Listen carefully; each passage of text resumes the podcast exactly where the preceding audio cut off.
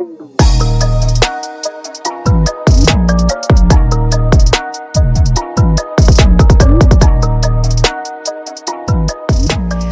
back to Mama Mystery. I am your host, Kelly. And I am your co host, Austin. And before we get started, we have some new Patreons to shout out. We haven't done this for a few episodes, so we've got quite a few. Are you ready? Run through them. Let's do it. We've got Caitlin Walters, Hell yes. Whitney Jones, awesome. Lydia Black, Booming. London Loveless. Awesome. Good name. Car- I know, I love that name. She's been a Patreon before. I recognize the name because I've always thought that was such a cool name. Karen McAnally, Very cool. Brooke Miles, Thanks a million, Brooke. Kayla Clark, Thanks, Kayla. Andrea Gallo, Awesome. Mindy Dreher, Yep. Taylor Hayes, Woo-hoo. and Justin Little. Awesome. Thank you guys so much. I'm going to be sending stickers out hopefully by the end of this week. I've got about half of the notes written, but man, the more we get, like the harder it is for me to write all these notes and you know, I'll figure it out, but you're going to get them soon. I promise. I promise. I promise. This car, there's a Carfax commercial I always reference. And he goes, Yeah, just show me the Carfax. And he says, I have something better than a Carfax. I have a note. This car runs great. I promise. I like that. Classic. If you've seen that, let me know. That's kind of an old one. Yep. So, today we are talking about the Green River Killer. Jeez. This is a story recommended to us on Instagram by Kelsey M. Liu. So thank you very much for that recommendation.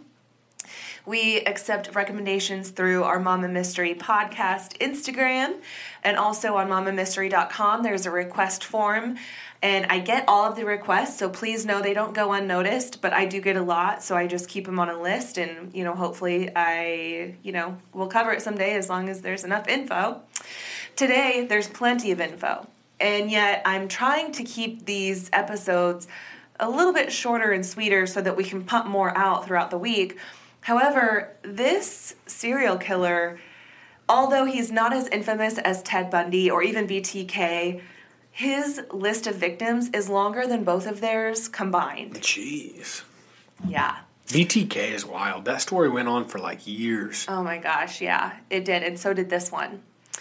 So, Gary Ridgway was born on February 18, 1949, in Salt Lake City, Utah, but moved to Washington State when he was only 11. He was one of three boys, and on brand for most serial killers, his home life growing up was less than pleasant. His mother was said to have been very domineering, and his parents often fought violently. Gary had issues wetting the bed up into his early teens, and every time he would, his mom would wash his genitals. So this was obviously humiliating, and it created this like passionate rage towards his mother. I think they had like a love hate relationship, but it ultimately manifested into hatred towards most women in general. So he would later tell psychologists that he had conflicting feelings of anger and sexual attraction towards his mother and often fantasized about killing her as he got older. But that alone is not what made Gary grow up to be this serial killer called the Green River Killer. Just because he had the external forces to become a monster does not negate the fact that most killers are born with this innate disregard for other human beings, compassion, emotions, or even life in general, otherwise known as sociopathy. So, not all abused or mistreated kids grow up to be monsters, but it doesn't help either. So, I just have to throw that out there. Mm-hmm. He was not a good student in school. He reportedly had an IQ in the low 80s. His first act of violence was when he was 16 years old and he attacked a six year old boy after luring him into the woods. He stabbed the boy multiple times into his ribs. A six year old? A six year old. He stabbed him multiple times into his ribs and liver, but thankfully the boy survived. But Gary was never identified as the assailant, so he was never charged for that attack. He graduated by the skin of his teeth and joined the Navy in 1969. He married his longtime girlfriend, Claudia, but when Gary was stationed in Vietnam, the pair kind of grew apart geographically and emotionally. And Claudia started seeing other men, and Gary developed an affinity for prostitutes due to an insatiable appetite for sex. He caught gonorrhea more than once, but somehow that didn't stop him from picking up prostitutes and not using protection. So they eventually split up in January of 1972, and he moved on to wife number two, Marcia Winslow, in 1973. While he was married to Marcia, he became obsessed with religion. He would go door to door trying to convert anyone he could. He became so obsessed, he would read the Bible out loud constantly at home and at work, at times crying as he read it out loud. What the heck? But at the same time, he was like so desperately trying to emulate Jesus and learn his teachings. He was also demanding Marcia to have sex with him multiple times a day in inappropriate places, outside, wherever he wanted, while at the same time, he was also still spending money on prostitutes. Marcia, who struggled with her weight for years, eventually got gastric bypass surgery and she lost a ton of weight. And then suddenly men started finding her attractive, and this made Gary really upset. He could cheat with prostitutes, but God forbid she just get male attention. This naturally caused problems in their marriage. And to add to that rocky foundation was the domineering mom who, if you thought washing Gary's genitals was bad when he was a teen, she was an even more invasive mother in law. She controlled everything in Gary and Marcia's house, from their spending and finances to the glo- clothes that Gary could and couldn't wear. She would also make demeaning remarks to Marcia as a mother, claiming that she couldn't properly take care of their young son. Marcia was up against it. She had a piece of shit husband and a monster in law for a mother in law. So, seven years into their marriage, she filed for divorce and left in 1981. Shortly after their divorce, Gary was arrested for the first time for soliciting a prostitute. But this run in with the law didn't steer him away from sati- satiating his supercharged appetite for sex. And he continued to pick up prostitutes along the SeaTac Strip, which is a road that connects Seattle to Tacoma and it runs along the Green River. But he, of course, kept this facet of his life very private. He was essentially living two different lives one as a doting father, and one as this insatiable sex maniac. Sex addict. Yeah. Jekyll and Hyde. Yeah, or like BTK, we saw in that story too, which we covered a while back, but he completely led two totally different lives. Yeah, church man. Yeah, Boy Scout leader, mm-hmm. all the things. So he continued to satisfy his appetite for sex by paying for prostitutes. However, even that wasn't cutting it. He needed more in terms of control. He came upon a young 16 year old girl named Wendy Lee Coffield. So, Wendy was a troubled girl who often found herself in trouble. She started running away from home at a young age after her parents divorced in the 70s. Living with her mother, they often struggled financially, living in either low income housing or tents outside. In 1982, she became a prostitute and she struggled with substance abuse and often had run ins with police. And her existence was just really sad to me because before she ever had a chance to actually turn her life around, she ran into Gary Ridgway, who ended up strangling the poor girl with her own underwear and then leaving her on the banks of the Green River. And killed her? Mm-hmm. She was found on July 15th, 1982, and it was determined that she had died about a week prior. There was very little evidence left behind, so the case went cold, but over the next five weeks, he took five more victims. It was like he went from zero to 60. A just rampage. Yes. But these first killings set off what would become a killing spree for the next 20 years, and his career as the Green River Killer would include at least 71 women, ranging in age from 12 to 31. And the majority of them were either prostitutes or runaways. Reports would come out sporadically about missing girls or women in the area, and remains were often found in the wooded area along the Green River and the Seattle Tacoma airport. But at the time, there was just not enough evidence to determine who was behind this. And I'm just making an assumption here, although I'm inclined to think it's correct. I don't think a lot of these were investigated because these women were sex workers or they were runaways. Makes sense. I would like to think that the younger ones, like the 12 to 17 year old runaways who aren't yet considered adults, would have had more of an investigation or more effort put into their cases. But I don't think any of the adult cases were ever truly looked into. I mean, I say makes sense. Like the assumption makes sense. Yeah. Just because they don't have family searching for them and whatnot. Yeah, I mean, their families might just assume that, like, they might not even know that they're really truly missing. Mm-hmm. So, as the victim list grew, a task force force was created to try to create a profile of the suspect. They even enlisted the help of Ted Bundy, who we haven't talked about on this podcast before, but Ted Bundy is an infamous serial killer. And at the time, he was sitting on death row and he offered to help the Green River Task Force in identifying a possible profile of the Green River Killer. And according to reporting by John Kuroski for All That's Interesting, Ted Bundy offered his insight and suggested that the Green River Killer might be revisiting his dump sites to perform necrophilia on the corpses. So he recommended that investigators stake out the grave sites and wait for him to return. They were also able to collect some samples from the sites, but they couldn't really do much with the samples because you have to remember at this time, technology was not as advanced as it is now. Testing DNA was just not even a thing. It's hard to even imagine a time like that before DNA testing became a thing and how hard it would be to find a killer and prove that they're guilty. It's so different from this, the cases you have now where you're like, oh, they figured out where they were in 48 hours and Yeah. they know everything that happened. Yeah. It's wild. Yeah.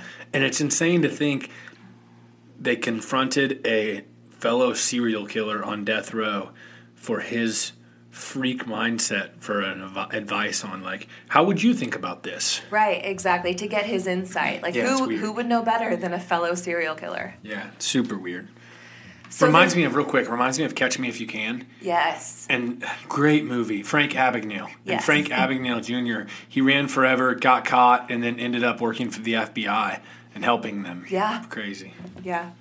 So this task force had to work with what they had though. So anytime a body was found, they would collect as much as they could from the crime scene. They'd collect collect cigarette butts and chewed up gum on the ground, even blades of grass that might have hair or fibers on them from around the crime scene, but they collected as much as they could and just still never really got anything of significance to go after one specific person. So, anyway, as Gary added to his list of victims, his MO was often to prey on very young, vulnerable girls who appeared to either be runaways or sex workers, like I said.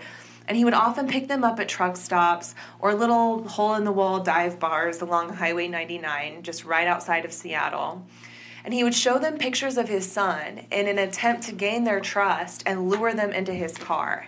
Then, after driving around for a bit, he would park his car and take them into the woods. He would force himself on them before strangling them to death. And at first, he would often just use his hands, but as victims started putting up a fight, they would scratch and bruise his arms. And he didn't want to have to explain why he had these markings, so he started using ligatures. After he would dump them, what is it what are ligatures like rope or cable, just Gotcha. like something to use to strangle. So after he would kill these victims, he would dump their bodies in the woods along the Green River, or he would weigh them down and actually put them in the water. And in an attempt to throw off investigators, he would litter the crime scene with cigarette butts or chewed up gum because he didn't smoke or chew gum. Oh my goodness. And the lack of, like you said, the lack of technology versus today. I was thinking when they're grabbing blades of grass and, you know, rocks, and it's like a little kid's collection mm-hmm. because it doesn't, they don't have anything to test it Right, but I think they're just hopeful that like something will contain something down the line. or match up. Yeah. Yeah.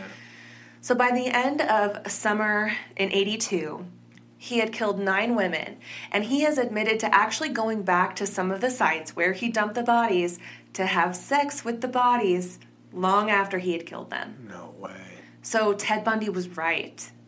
Wild. So in September of that year, he picked up a girl named Deborah Lorraine Estes from a hotel.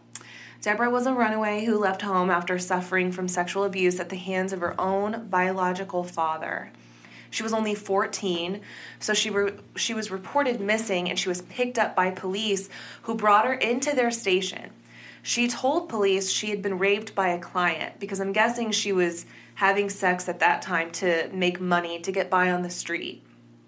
So she goes to the station to look at photos of potential suspects. And after she finished talking to them, they dropped her off at the hotel where she was living. And on that same day, she met Gary Ridgway. Gary picked her up and drove her less than an hour away from the hotel, killed her, and then her body wasn't found until six years later. Six years. Mm-hmm. By the end of 1982, he was up to 16 victims. That following spring, he started up again, and by April 30th, he picked up Marie Malvar. And this is where things start to change. Marie was working as a sex worker, and her boyfriend acted as her pimp. So when Marie was picked up by Gary Ridgway, her boyfriend got this bad feeling and hopped into his car to follow them, but he was stopped at a stoplight and he lost track of them. So Marie never came home that night, and a search began the very next day. So her boyfriend, her dad, and the police were all looking for this truck that the boyfriend saw her drive off in. And as they're looking for this truck, they come upon it sitting in a driveway, and the driveway belonged to Gary Ridgway. So they questioned Gary, but without any evidence of Marie, they just let him go and leave. However, this did put him on police's radar as a possible person of interest in all these other Green River killings. So, a few days after Marie's disappearance, Gary picked up 21 year old Carol Ann Christensen on May 3rd. Carol was a single mother working as a waitress, and she actually knew Gary. They had hooked up before. So he picks her up, but this time he strangled her to death.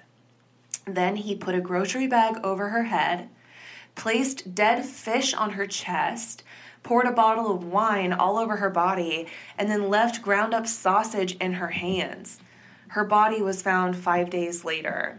And I don't know if he just did this to like change his MO because he was questioned about Marie Malvar's disappearance. So maybe he was doing this to kind of make it look like this was someone else and not him. Mm-hmm.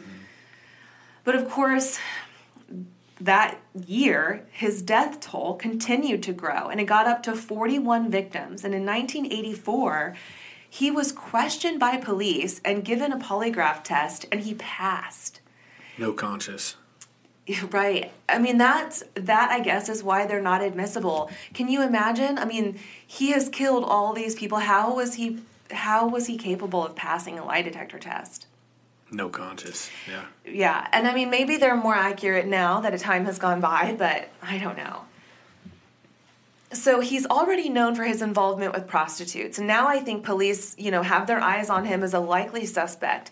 But when he passed the polygraph, I'm sure it probably threw them for a loop. So in 1985, he's single, he has a young son, and Gary starts to explore his dating pool by attending Parents Without Partners meetings. He dated around within the group and finally settled on Judith Mawson in 1985, and they got married in 1988. It's crazy that he can fool these chicks into marrying him. Mm hmm. Yeah. After they met, Gary's growing list stalled a bit. The year he met Judith in 1985, he didn't kill at all. And then the following year, in 86, he took the life of one victim that we know of, Patricia Michelle Barczak, and one more the following year, in 87, Roberta Joseph Hayes. And then he took three years off. So he goes like from zero to 60, killing tens of women every year, to then just none. And Judith later said in an interview with a local reporter, she said, quote, I feel like I have saved lives by being his wife and making him happy. End quote. It's kind of a weird thing to say. That's exactly what I thought. I, I thought to myself, what an odd thing to say to paint yourself out to be a hero in a situation where so many women were victims of your sick husband. If I were you, I'd be hiding under a fucking rock. But you're wanting a pat on the back. Exactly. He only killed two when he was with me. Yeah, you're You welcome. Thank me for that. Exactly. Three years he didn't kill anybody, just for the record. Yeah. Three. Yeah, woohoo. You're welcome. That's weird. So, members of the task force started finding more commonalities between the victims, and namely, there were green carpet fibers on some of the evidence that was collected from the scenes. On April 8, 1987, a search warrant was issued for the home and vehicle of Gary Ridgway. It took four years for them to finally search his home after he was originally put on the police's radar after Marie Malvar's disappearance. But when they finally searched his home, the carpet in his home had recently been replaced, and there was no remnant of green flooring left in his house, even though his roommates were able to provide photographs from inside Gary's home showing that he did have green carpet at one point. Wild. Feeling confident that he was the last one to be seen with Marie, they still took some saliva samples from Gary. And I don't know if this just like scared him into quitting his killing, but between 1987 and 1998, he took only two more victims that we know of. And then in 2001, advancements were made in DNA testing. And in a last ditch effort, forensic scientists at Washington State Patrol Crime Lab went back through the evidence they'd collect, previously collected from all those years prior from the Green River Killers victims. And Beverly Himick, so she's a forensic scientist at the lab, said, quote, We didn't have a lot to work with, but we went through a lot of evidence again we rinsed all the fingernails and took for to look for trace evidence and swabbed the ligatures for cellular material. With one girl, we were able to find a few sperm clinging to her pubic hair. End quote. They were able to pull evidence from three victims that resulted in DNA profiles that they could test against Gary Ridgway's saliva from 1987, and it was a match in all three cases. How crazy. Yeah. So on November 30th of 2001, Gary was working at the Kenworth Truck Factory where he had been working for 30 years as a spray painter when police showed up to arrest him on suspicion of murdering four women back in the 80s. Three more victims were added to that indictment after forensic scientists were able to draw connections from the paint that was on Gary Ridgway's clothes, likely from his job spray painting, mm-hmm. to paint that was found at the crime scenes on some of the victims. So thank God they did collect everything they did. Even right. though it took decades for them to tie it all together, it didn't go to waste, thank God. Mm-hmm. So Gary was charged ultimately with 48 murder charges and in exchange for life imprisonment instead of the death penalty, he agreed to plead guilty and tell the investigators where the remains of his victims were located. He was sentenced to 48 life sentences to be served consecutively, with an additional 10 years on each sentence for tampering with evidence, so an additional 480 years. Gary Ridgway confessed to more murders than any other serial killer in America. He admitted to police that he targeted prostitutes because they were easy to pick up and because he hated them.